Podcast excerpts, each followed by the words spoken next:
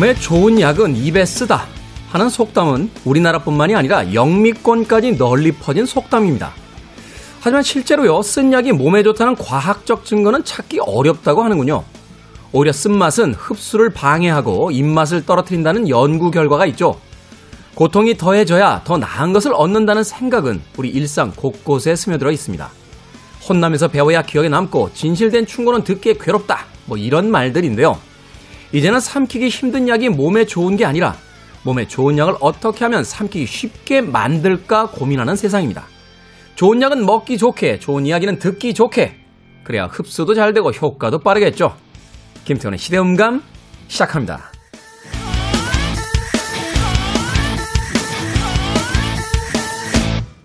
그래도 주말은 온다. 시대를 읽는 음악 감상의 시대음감 김태훈입니다. 몸에 좋은 약은 입에 쓰다. 원래는 중국에서 유래된 속담이라고 하는데요. A good medicine tastes bitter. 라고 해서 영미권에서도 널리 퍼져 있는 속담이라고 합니다. 하지만 약이 쓸수록 몸에 좋다 하는 과학적 근거는 찾기가 어려운데요. 오히려 장내에 이 쓴맛을 감지하는 수용체들이 있어서 이들이 자극되면 소화 흡수를 방해하기 때문에 오히려 쓴맛이 나는 음식물을 몸 밖으로 내보내려 한다 하는 것이죠. 이 이야기를 조금 바꿔보면 입에 쓴 약이 몸에 좋다 하는 이야기가 얼마나 이상한 이야기인지 한 번쯤 다시 생각해 볼 수 있을 것 같아요. 불편한 책상에서 공부를 해야 학습이 잘 된다. 뭐 극기 훈련을 다녀면 사기가 높아진다. 뭐 이런 이야기들. 이제는 그런 세상은 아니죠. 억지로 고통을 감내해야 되는 것이 아니라 그 고통을 없애줌으로써 보다 본질에 충실하고자 하는 그런 시대로 넘어온 것 같습니다. 사실 슈바이처 같은 그 의사는 통증은 죽음보다 더한 고통이다 하는 이야기를 통해서 통증이야말로 인간이 살아가는 데서 가장 힘든 무엇이다 라고 이야기하기도 했습니다. 예전에는 두통이 나도 그 두통약 하나를 먹지 않고 애써 참으려고 하는 사람들이 꽤 많았습니다만 이제는 문명이 만들어낸 과학의 발전이 만들어낸 그 약들 혹은 여러 가지 도구들을 사용해서 일상의 불편함을 좀 없애보는 것도 나쁘지 않지 않을까 하는 생각이 드는군요. 자, 김태원의 시대음감, 시대의 시도를 새로운 시선과 음악으로 풀어봅니다. 토요일과 일요일, 1라디오에서는 낮 2시 5분, 밤 10시 5분 하루에 두 번 방송이 되고요. 한민족 방송에서는 낮 1시 10분 방송이 됩니다. 팟캐스트로는 언제 어디서든 함께 할 수 있습니다. 달콤한 것 중에 제일 좋은 건 바로 연인이겠죠. Cowboy Junkies입니다. Sweet Jane.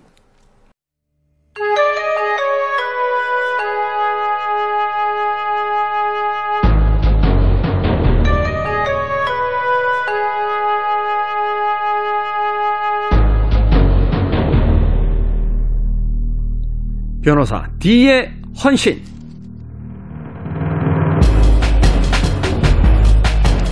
우리나라에서 가장 긴 이름을 가진 법률은 무엇일까요? 무려 83글자인데요. 20고르고 한번 읽어보겠습니다. 대한민국과 아메리카 합중국 간의 상호 방위조약 제4조에 의한 시설과 구역 및 대한민국에 있어서의 합중국 군대의 지위에 관한 협정의 시행에 따른 국가 및 지방자치단체의 재산의 관리와 처분에 관한 법률입니다. 멀고도 멀게만 느껴지는 법 이야기. 하지만 우리에겐 이분이 있어서 그리 어렵지 않습니다. 변호사 D의 헌신 도진기 변호사님 나오셨습니다. 안녕하세요. 안녕하세요. 도진기입니다. 도대체 이렇게 긴 법 이름은 누가 정하는 겁니까? 저도 좀 만나보고 싶습니다. 저 이런 거 정말 싫어하거든요. 그러니까 이거 이거 근데 공식적으로 이게 법의 이름이니까 네. 이게 말하자면 법원에서 이거 이름 짓는 분이 분명히 계시지 않습니까? 법원보다 아마 법제처라든지 네. 그쪽에서 국회에서 만들 것 같고요. 사실 저는 법명도 그렇고 법률 용어도 그렇고 긴 거 정말 싫어하거든요. 네. 어떤 이름 안에 모든 걸 다 담아야 한다는 강박관념이 좀 있는 것 같아요. 음. 그걸 지칭하면 되는데. 그러니까요. 이게 법 이름이 중요한 게 아니라 법 이름을 이제 보고 밑에 내용을 볼 거 아닙니까? 네. 근데 이렇게 긴 법률의 이름이 있으면 이거 사시에 나옵니까? 안 나옵니다. 그리고 법명은 아무런 의미가 없습니다. 중요도가 없습니다. 어, 법명. 근데 법정 드라마나 영화 보면 네. 헌법 제몇 조 몇 항에 의하면 뭐 이러면서 이제 다 멋있게 하시잖아요. 네. 변호사님하고 검사님들이. 그럼 다 외워야 되는 거 아닌가요? 그거를 사실 아마 법조인들 중에 헌법 1조 1항도 외우고 있는 사람 없을 겁니다. 아, 1조 1항은 아시겠죠. 대한민국은 민주공화국이다는 저도 알고 있는데. 그 영화 덕분 아닙니까? 그건 1조 2항. 아, 그러니까 우와. 예, 좋습니다. 그렇죠. 뭐, 모든 그 주권은 국민에게 있고, 네. 국민에서 나오는데 그건 1조 2항이고. 제가 1조 1항은 제가, 2항까지는 제가 알거든요. 이게 옛날에는 법전 보면 나오고 네. 지금은 이거 인터넷 치면 다 나오는데 음. 외우고 있을 이유가 없는 거고 이걸 외운다면 정말 비효율이고 그렇죠. 예, 거죠. 인터넷이 없던 시절에도 옛날에 아인슈타인인가요? 그 찾아서 5분 안에 알 수 있는 건 외울 필요 없다라고 이야기했었는데. 네.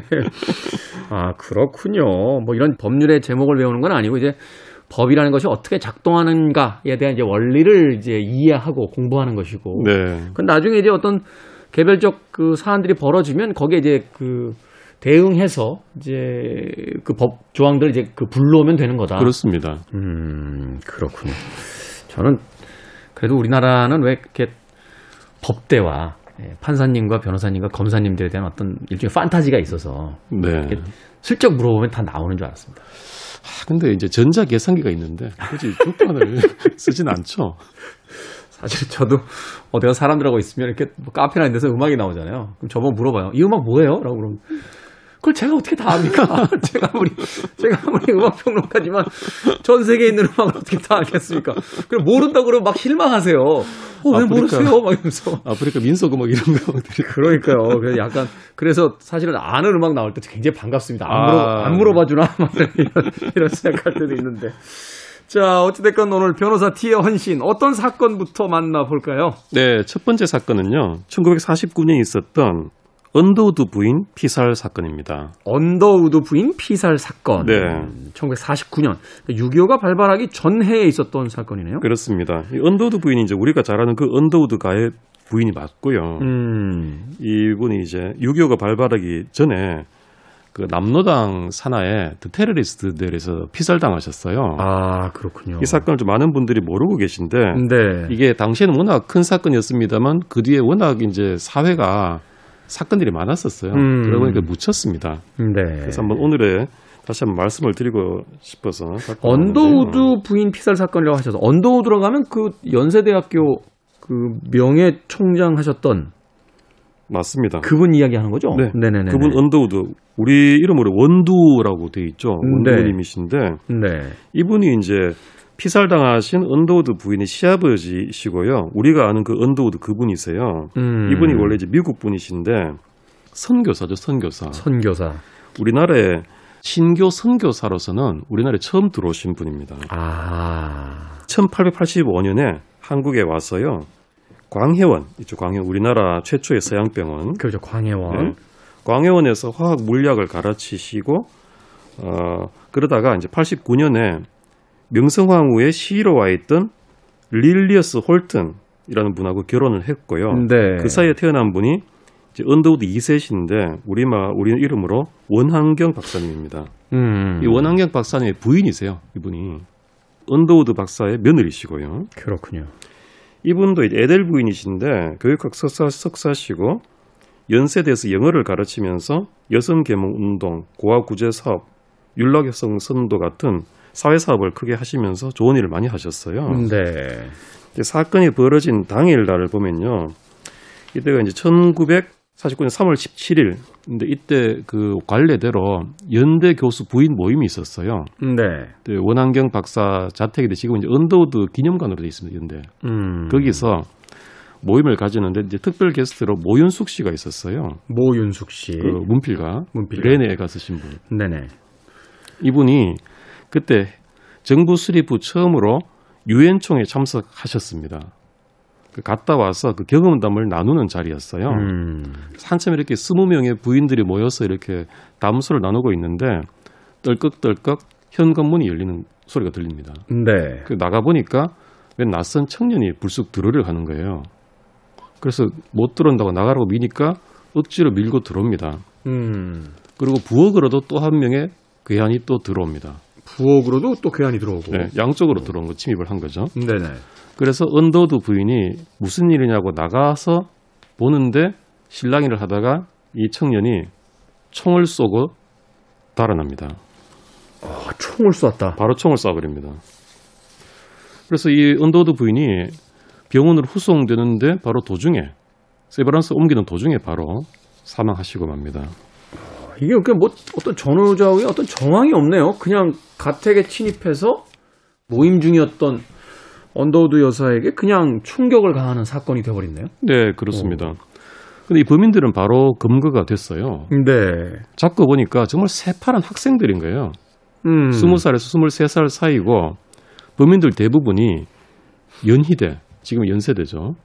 이 언더우드 선생이 가르치고 있던 연희대 학생들이었어요. 말하자면 자기 학교의 그 선생님의 부인을 저격했단 말입니까? 그렇습니다. 그 서울대생도 한두 명 껴 있었고요. 어. 그러니까 이게 처음에는 잡히고 나니까 이 참 언더우드 박사, 원한경 박사분이 대단하신 게 정말 비극인데 이런 일로 괜히 한국의 젊은이들이 고생할까 걱정된다 이런 말을 먼저 했어요. 자기 아내에게 총격을 가했는데 네. 근데 잡고 보니까 이제 이 친구들이 일반적인 학생이라기보다는 그 남노당 산하의 민주학년이라는 조직이 있었어요. 음. 거기에서 소속된 학생들이었고 말하자면 일종의 테러 차원에서 이를 저지른 것이라는 게 밝혀집니다. 아, 그렇군요. 남노당 산하에 있었던 조직에 있었던 학생들이었다. 이유가 있을 거 아닙니까? 이 당시에 이미 뭐랄까요 그 이념 대립이 워낙 극심한 좌우 이념 대립. 배경이었어요. 음. 그 48년 말까지 그 비군사적인 우발적인 대치 상태만 있다가 1949년에 미군이 38선에서 정식 철수합니다.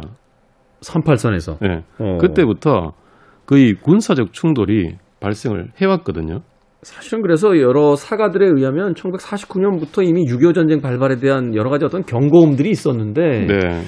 그걸 이제 무시하고 있었다 뭐 이런 이야기도 하시더라고요. 네, 그렇습니다. 그래서 그 당시에 이 극심한 상태에서 서울대 교수도 열흘 직전에 총격당하고요.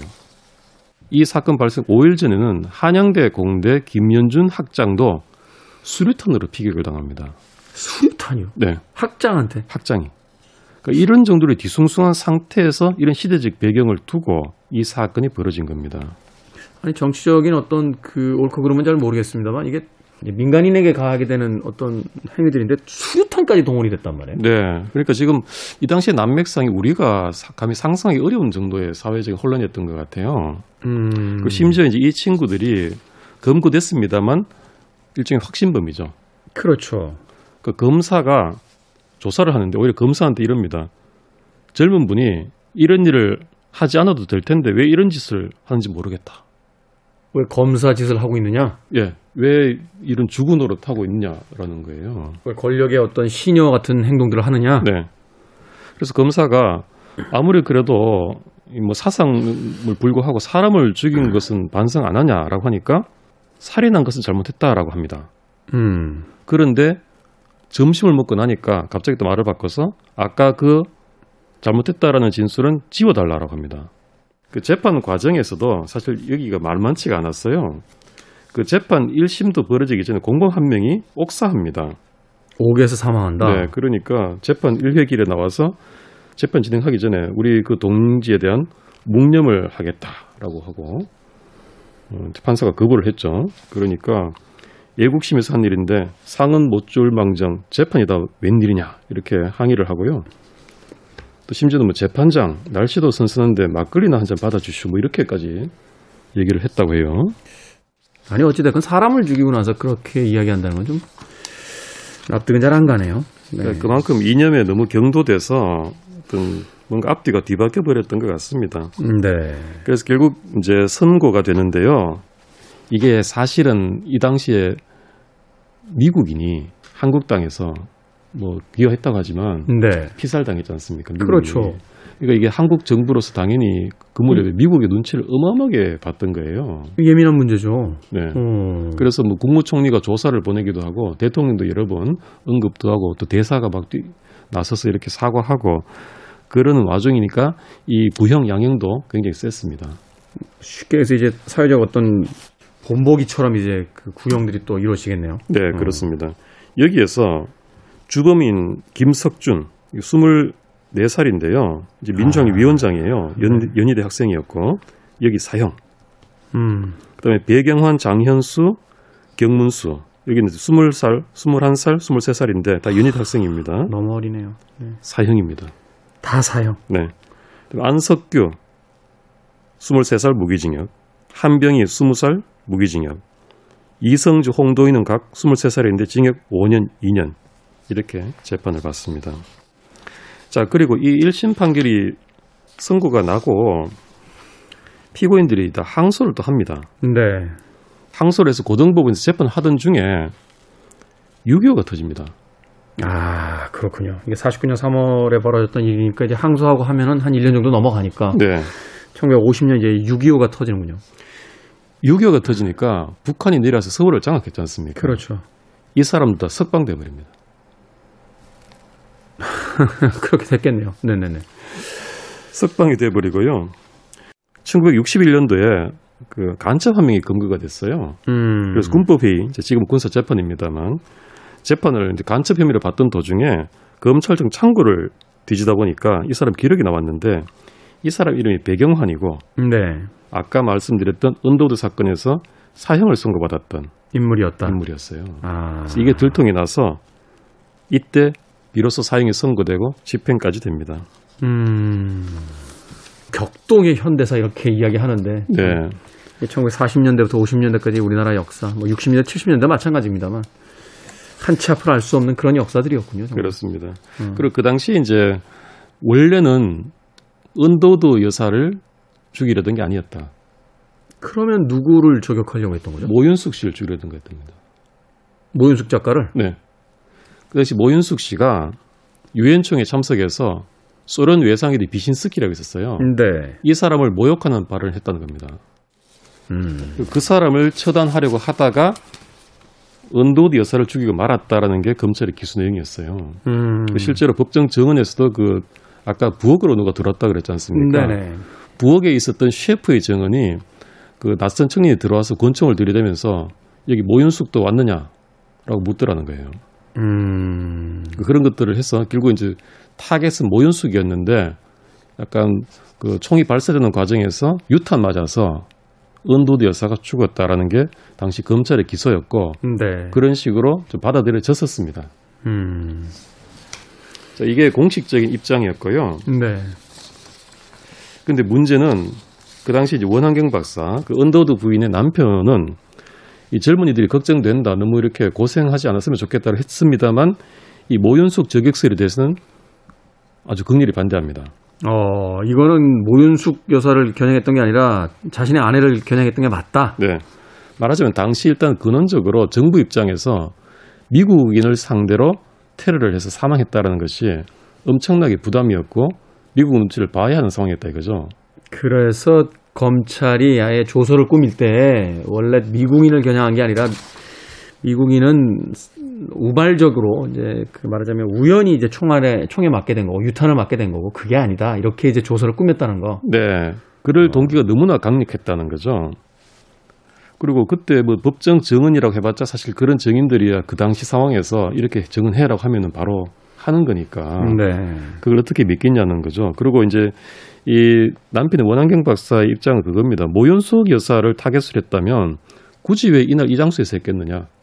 음, 음, 음. 다른 날 훨씬 쉽고 안 들키는 장소가 많았는데 이렇게 힘든 살인을 했겠느냐라는 게 근원적인 의심이었어요. 네. 그래서 그 아까 말씀드렸듯이 이런 모윤숙 타깃설 이것은 국제 관계를 고려하고 또 대외 선전용으로 만들어낸 것이다. 그리고 이 사건의 실체는 이 남노당 측에서 반미 감정, 특히 미국 선교사에 대한 증오심을 국제사회에 알리려는 고의적인 행동이었을 것이다. 라고 주장합니다. 음. 그리고 게다가 이 원한경 박사의 주장뿐 아니라 미국 대사의 무초라는 사람이 있는데요. 네. 이 사람도 이게 남노당 가입 당원들이 특별히 훈련된 사람들이었고 의도된 저격 대상이었다. 이 사람 실수를 할 리가 없다. 음. 한국 내 미국인들을 강제로 떠나게 만들려는 테러 행위로서 이루어진 것이다라고 미국 대사가 말을 하고요. 그러니까 말하자면 이제 한국에서의 어떤 치안의 불안 상황들을 부각시키고 그 친미적인 어떤 성향이 있는 사람들에게 조금 이제 공포심을 심어줘서 그 한국에서 이제 그 자꾸 떠나게 하려는 그런 어떤 효과를 위해서 이런 테러들이 벌어진 거다. 네. 아, 그리고 미국 CIC라고 첩보기관이 있습니다. 네. 여기에서 는 보고서에도 그 애당초 언더우드 부인이 타깃이었다라는 쪽에 무게를 심, 심어서 음. 그런 보고서를 내고 있기도 합니다. 그래서 이게 지금 그 당시 공식적으로 발표된 모윤숙 여사를 저격하려다가 실수를 한 것이다. 음. 라는 것과 그 이후에 이제 언더우드 부인을 아예 처음부터 노린 것이다라는 이런 주장이 뒤늦게 나오고 있는데 사실 지금은 이제 밝혀지기는 좀 어려운 상황인 것 같고요. 그 언더우드 부인 묘지가 지금 양화대교에 지나면 그 양화진 외국인 묘지 있습니다. 네. 거기에 묻히셨고 남편인 원한경 박사, 언더우드 박사도 6.25 동란 당시에 그 부산 피난 시절에 그 자기 부인이 사망한 지 2, 년 만에 별세해서 옆에 나란히 묻혀 있는 것으로 기록되어 있습니다. 음. 그래서 이 사건이 그 당시였던 사건의 화제성이라든지 사건의 무게에 비추어서 너무 안 알려진 것 같아서 제가 오늘 한번 말씀을 드렸습니다. 네. 이게 사실 이제 6.25 이후에 이제 벌어졌던 사건들이면 오히려 또 조명이 많이 됐을 텐데 6.25 이전의 여러 사건들은 사실 이제 6.25라고 하는 이 전쟁이 워낙 큰 이슈이기 때문에 그 상황 속에서 다 이제 묻혀버리고 사실은 일반인들에게는 그렇게 기억되지 못한 사건으로 남아버린 건 아닌가 네. 생각이 들고 바로 이런 또 어떤 6.25 전쟁 이전의 여러 가지 사건 상황들이 바로 그 내전 상황의 전쟁을 만들어낼 수밖에 없었던 음, 그런 어떤 징후가 있었던 것으로서 어, 알 수 있지 않나 하는 또 생각을 해보게 되는군요. 네. 그렇죠. 어느 날 갑자기 그런 비극적 사건이 일어났겠습니까? 그 이전에 벌써 내부적으로 뭔가 격렬한 그 대립들이 있었기 때문에 그런 음, 전쟁이 일어났던 게 아닌가 하는 생각이 듭니다. 언더우드 부인 피살 사건 음, 이야기 나눠봤습니다. 노래 한 곡 듣고 와서 다음 사건 이야기 들어보도록 하겠습니다. 노라 존스의 음악 중에서요, 어, Peace 골랐습니다. 김태훈의 시대음감, 우리 시대 다시 보는 그날의 사건 이야기 도진기 변호사님과 함께하고 있습니다. 앞서서 언더우드 부인 피살 사건에 이어지는 두 번째 사건, 어떤 사건입니까? 네, 두 번째 사건은요. 2005년에 있었던 대전 시신 없는 죽음 사건이라고 하겠습니다. 시신 없는 죽음 사건. 피살 사건이라 해도 될 것 같긴 합니다. 네. 어, 시신이 없다. 이게 사실 시신이 없으면 살인 사건으로 인정받기가 쉽지 않지 않습니까? 그렇습니다. 이게 음. 살인이 있었는지부터가 불명하고 그러니까요. 더더군다나 범인이 맞는지를 확인하기가 좀 어렵기 때문에 너무나 어려운 재판이 됩니다. 음. 그래서 이것을 한번 가지고 와서 어떤 재판의 과정, 좀 안을 좀 뜯어보려는 그런 생각에서 선정했습니다. 음, 그렇군요. 우선 사건의 개요를 좀 말씀을 드리면요. 네. 이 피살 당한 것으로 보이는 이 여성은 40대 중반 여성인데요. 네네. 사건 당시 기준으로 18년 전에 이혼을 하고 당시 이제 빌라에서 일정한 직업 없이 혼자 사셨는데 음. 일본어 통역을 한다든지 부동산 투자 등으로 수입을 올려서 한 10억 정도의 재산을 모아서 어. 뭐좀 그래도 자산가네요. 풍족하게, 그래도 10억 정도가 자산이 있으면. 네, 풍족 혼자 잘 사셨던 것 같아요. 네. 근데 사건이 일어났던 게 2005년 12월 27일 밤인데요. 네네. 밤 9시에 지인이 전화를 해서 우리 찜질방 가자라고 한 거예요. 찜질방을 가자. 지인이 네. 전화가 와서. 그 지인하고 찜질방에 가서 있다가 지인이 먼저 나와서 나중에 찜질방에서 막 나오는 이 여성과 마지막 통화는 합니다. 지인과. 음. 그게 밤 한 12시 경이었는데요. 이게 이 여성의 생전 마지막 통화였습니다. 아. 이 여성이 그 뒤에 3일 뒤에 다른 친구가 부산으로 놀러 갈 계획을 만들어 두고 있었는데 네. 연락이 안 되는 거예요. 연락이 안 됐다. 네. 어. 그리고 여성이 이제 남동생이 있는데 연락이 통 안 되고 있으니까 그 나흘 뒤인 12월 31일 아침에 이 여성 집에 찾아가 봅니다. 누나 집에. 음. 근데 보니까 누나 차가 잠금 장치가 풀린 채 세워져 있고요. 그러니까 잠기지가 않았다는 거죠. 네. 열린 상태로. 그 식탁 위에는 먹다 남은 밥 귤이 있는데 곰팡이가 피어 있는 겁니다. 며칠 됐다는 이야기네요. 네. 그래서 9일 뒤에 경찰서에 행방불명 신고를 합니다. 음. 그래서 경찰이 봐도 이거 이상하잖아요. 이상하죠. 갑자기 사라졌으니까 사람이. 네. 그 주변 인물들을 상대로 수사를 펼쳤는데 혐의 있는 사람이 없는 거예요. 음. 그러다가 실종 당일에 인근 주민들로부터 탐문 수사를 하다가 중요한 증언을 듣게 됩니다. 12월 말에 한참 동안 여자와 남자가 싸우는 소리가 나다가 사람 살려 한 여자의 비명 소리를 두 번 들었다는 겁니다. 그 구원 메시지를 몇 번 들었다. 네, 이웃 사람 둘이나 그렇게 들었고요.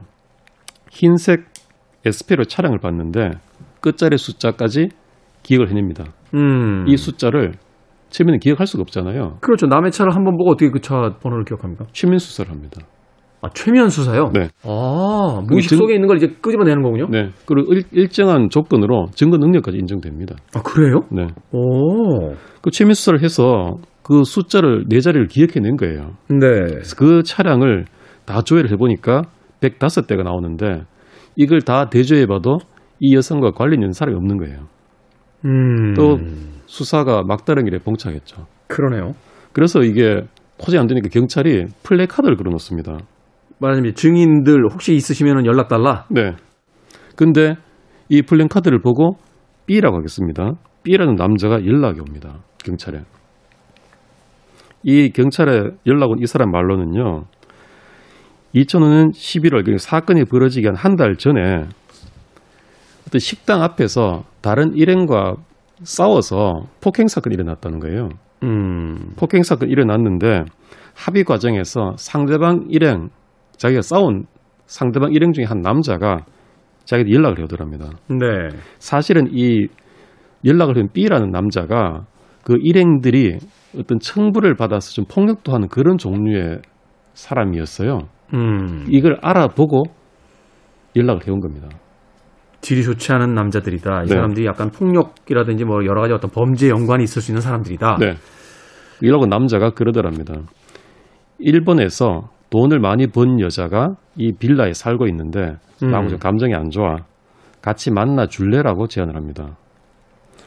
오, 이게 뭔가 냄새가 나네요. 네. 그리고 이 사람이 흰색 에스페로를 탔다는 거예요. 아, 이게 증인들의 어떤 증언과 일치하는군요. 네. 근데 B는 그 얘기를 들어보니까 이거 느낌이 너무 좋지 않다. 음. 약간 살인 청부 같다는 느낌이 들어서 거절했다는 겁니다. 김새가 그러니까 뉘앙스 자체가 네. 그 사람이 일본에서 돈을 많이 벌어온 사람인데 그 돈이 뭐 우리 잘하면 우리 돈이 되지 않을까? 그러니까 좀 만나 같이 한번 만나보지 않을래? 뭐 이런 쪽에 어떤 뉘앙스가 있으니까 그렇습니다. 어. 근데 그 얘기를 이 실종된 여성의 여동생이 있습니다. 음. 여동생이 들었습니다. 들었는데 이 얘기하면서 어? 내 동거남이 있는데 내 동거남이 얼마 전에 식당에서 일행끼리 누구 폭행건으로 패싸움 해가지고 경찰에 갔다 왔는데 라고 얘기한 겁니다. 동거남에 하고 폭행을 벌였던 그 사람인 것 같다는 얘기예요. 네. 그러다 보니까 아 그러면 이 사망한 여성의 여동생의 동거남을 용의자로 특정하고 수사를 시작합니다. 음. 수사를 해보니까 이 사람한테는 차가 없는데 이 동거남에 이복 형제한테 흰색 에스페로가 있었어요. 이복 형제한테 또 흰색 스페러가 있었다. 예, 그리고 숫자가 일치했습니다. 아, 그때 왜 그 최면 수사로 알아냈던 숫자가 네, 알고 봤더니 그 무렵에 그 이복 형제가 이 피고인이죠. 이제는 피고인으로 하겠습니다. 음, 네. 이 피고인한테 그 차량이 빌려줬다는 거예요. 어, 그 시기에 네, 네. 그, 확- 그 확정적이죠. 그래서 차를 감식을 해보니까요. 차 문짝 뒤쪽에 내장재 섬유 부분에 칼로 잘린 흔적이 있고요. 음. 액체로 얼룩진 흔적이 있는 겁니다. 혈흔인가요? 그래서 국과수에 보내봤는데 혈액은 또 안 나왔어요. 음. 그리고 머리카락 같은 것들이 있었는데 이것도 분석을 했는데 모근세포 불량으로 유전자 행이 안 나옵니다. 그렇죠. 이제 머리카락이 그냥 머리카락만 있으면 안 되죠. 이게 떼었을 때 이제 모근이 좀 붙어 있어야 되죠, 거기. 네. 예, 예. 근데 다른 정황이 너무 분명하지 않습니까? 그렇죠. 일단 그 시기에 여성이 실종된 시기에 그 차를 빌린 것도 그렇고 네. 다른 여러 가지 어떤 정황으로 봤을 때 가장 유력한 용의자인데요. 네. 그래서 일단 경찰은 이 사람을 긴급 체포를 하고 수사를 했는데 자백합니다. 음. 내가 다 죽였습니다. 아. 영장도 청구했고요. 영장 신문에서 판사 앞에서 자백을 합니다. 음. 그 동기가요 보니까 이 남자가 사망한 여성의 여동생과 사귀었다 그랬지 않습니까? 네. 동거까지 하고 그런데 이 여성 사망한 여성이라고 하겠습니다. 여성이 이 남자가 너무 경제적으로 무능하고 성격이 포악하던 이유로 동생과의 사귀는 걸 반대했다는 거예요. 음. 그리고 나중에는 급기 이 남자를 피해서 동생한테는 일본으로 가라고 해가지고 동생이 일본으로 갔다가 한참 있다가 돌아오게 됩니다. 그때 극단적인 증오심을 품었다는 거예요.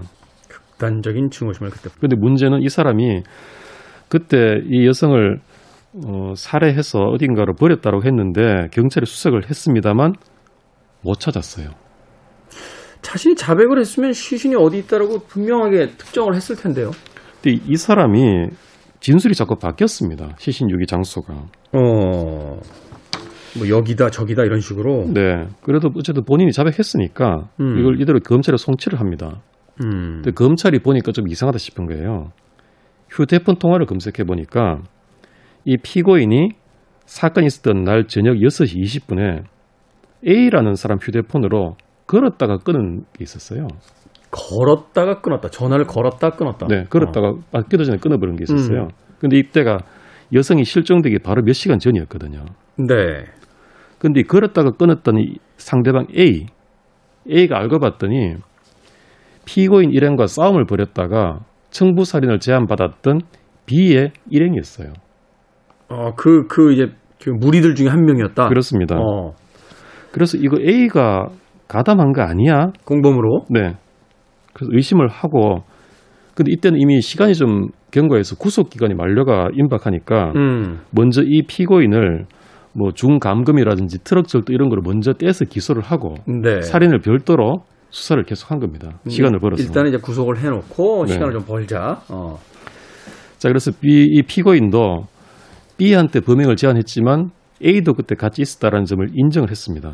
음. 그래서 A 상대로 조사를 해보니까 이 여성이 실종되기 한 달 동안 30차례 공중전화에서 걸려온 전화들이 있었어요. 공중전화에서 걸려온 전화들. 네.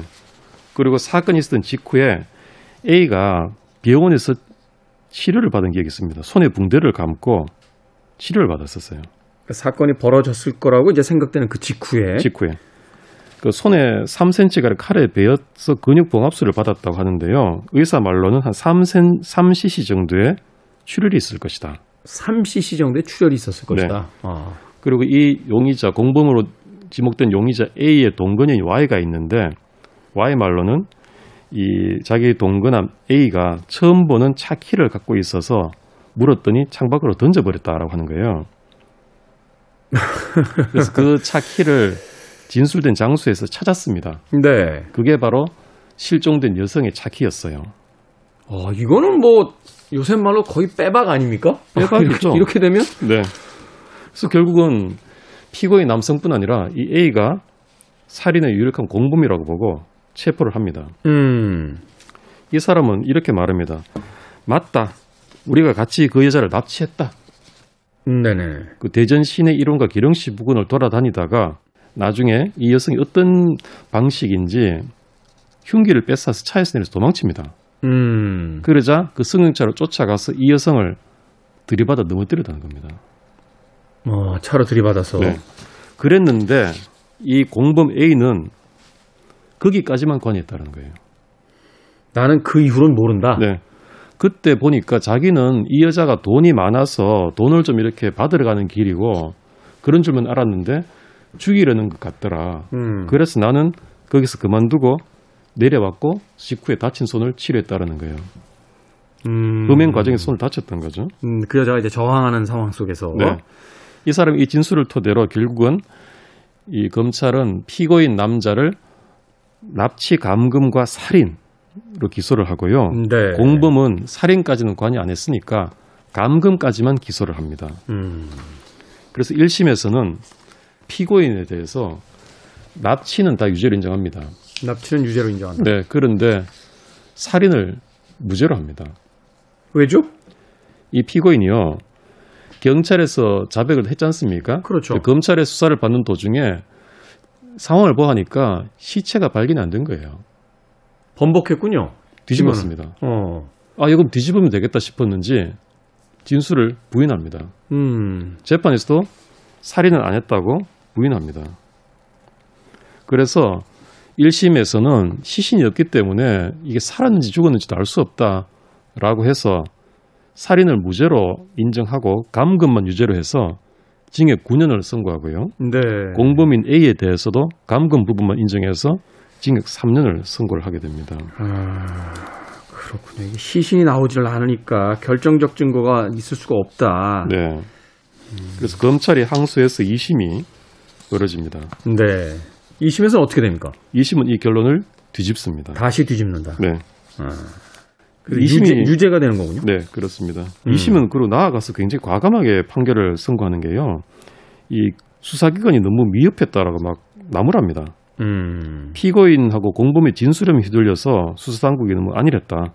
증거 수집을 할 수 있는 시간을 다 버려버렸다. 네. 네.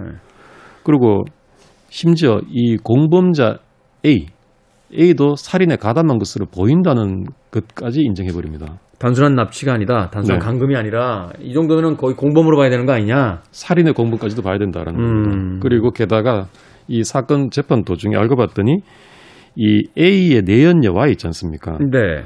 Y도 이 여자의 납치 현장에 같이 있었던 것이 드러났습니다.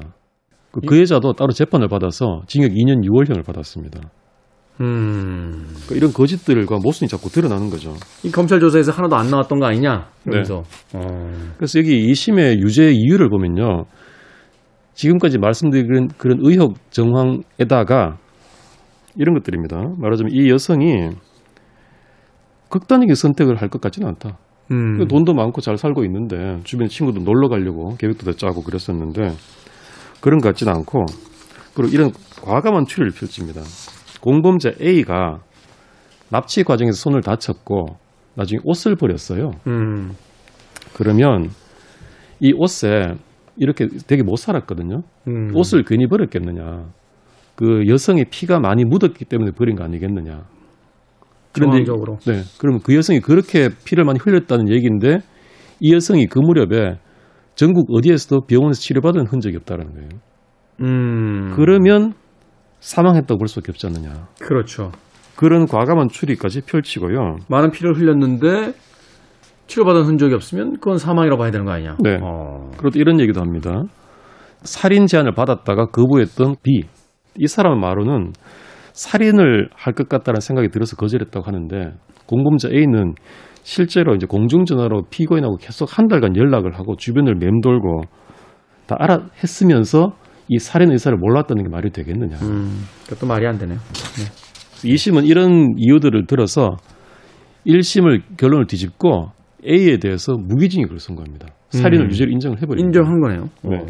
음. 상당히 과감한 판결인데 그렇죠. 저는 사실은 이제 판결 과정에서 이 판결이 가장 마음에 들어요.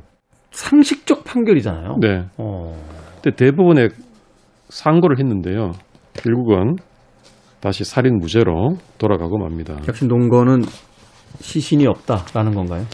대법원에서는 이 여성이 죽었을 것 같다는 사실을 인정했습니다. 네. 인정했습니다만 이 남자가 애당초에 그 자백했었지 않습니까? 그 진술을 여러 가지 사정에 비춰봐서 믿기 힘들다라고 했습니다. 음. 그래서 사망한 것은 맞는 것 같지만 그렇다고 이 사람이 죽였다는 분명한 증거가 없지 않느냐라고 해서 직접 증거가 없지 않느냐. 네. 그래서 살인 무죄 취지로 깼고 대부분 판결에서 이어받은 그 파기환송심에서 결국 살인 무죄로 음. 판결하고 확정이 됩니다. 음, 네. 결국은 증거가 본인이 이제 자백을 했다라는 부분이 살아 있거든요. 네. 여기에 대해 얼마나 믿을 것이냐의 문제인데 2심 유죄 인정 2심은 그 진술을 믿어서 살인 증거가 있다고 본 것이고 음. 다른 심급의 판사들은 그걸 덜 믿은 거죠. 그래서 저는 좀 비교적 자세하게 사건 경위를 말씀을 드려서 네. 청취자분들이라면 이 사건을 어떻게 보실지 물론 공식적으로 무죄 확정됐습니다만 그것은 이제 법원의 그 결론인 것이고 여쭤보고 싶은 그런 마음에서 가져왔습니다. 아니 이런 그 시간이 굉장히 좋은 것 같아요. 우리나라도 사실은 이제 최근에 이제 그 국민 참여형 재판들을 많이 하잖아요. 뭐 배심원제 재판이 언제부터 본격화될지는 모르겠습니다만 그래도 국민들이 어, 이런 어떤 사건에 대해서 자기만의 어떤 논리를 한번 좀 펼쳐 보이는 것 그리고 거기에 대해서 좀 더 객관적으로 상황을 판단해 보려고 하는 이런 기회가 있다는 건 분명히 또 좋은 음, 기회이지 않나 또 생각을 해 봤습니다. 자 변호사 디에헌신 도진기 변호사님과 함께 이야기 나눠봤습니다. 고맙습니다. 맞습니다. 저도 음악 한 곡 들으며 어, 작별 인사 드리겠습니다. 토니 리치 프로젝트의 Nobody Knows 준비했습니다. 지금까지 시대음감의 김태훈이었습니다. 고맙습니다.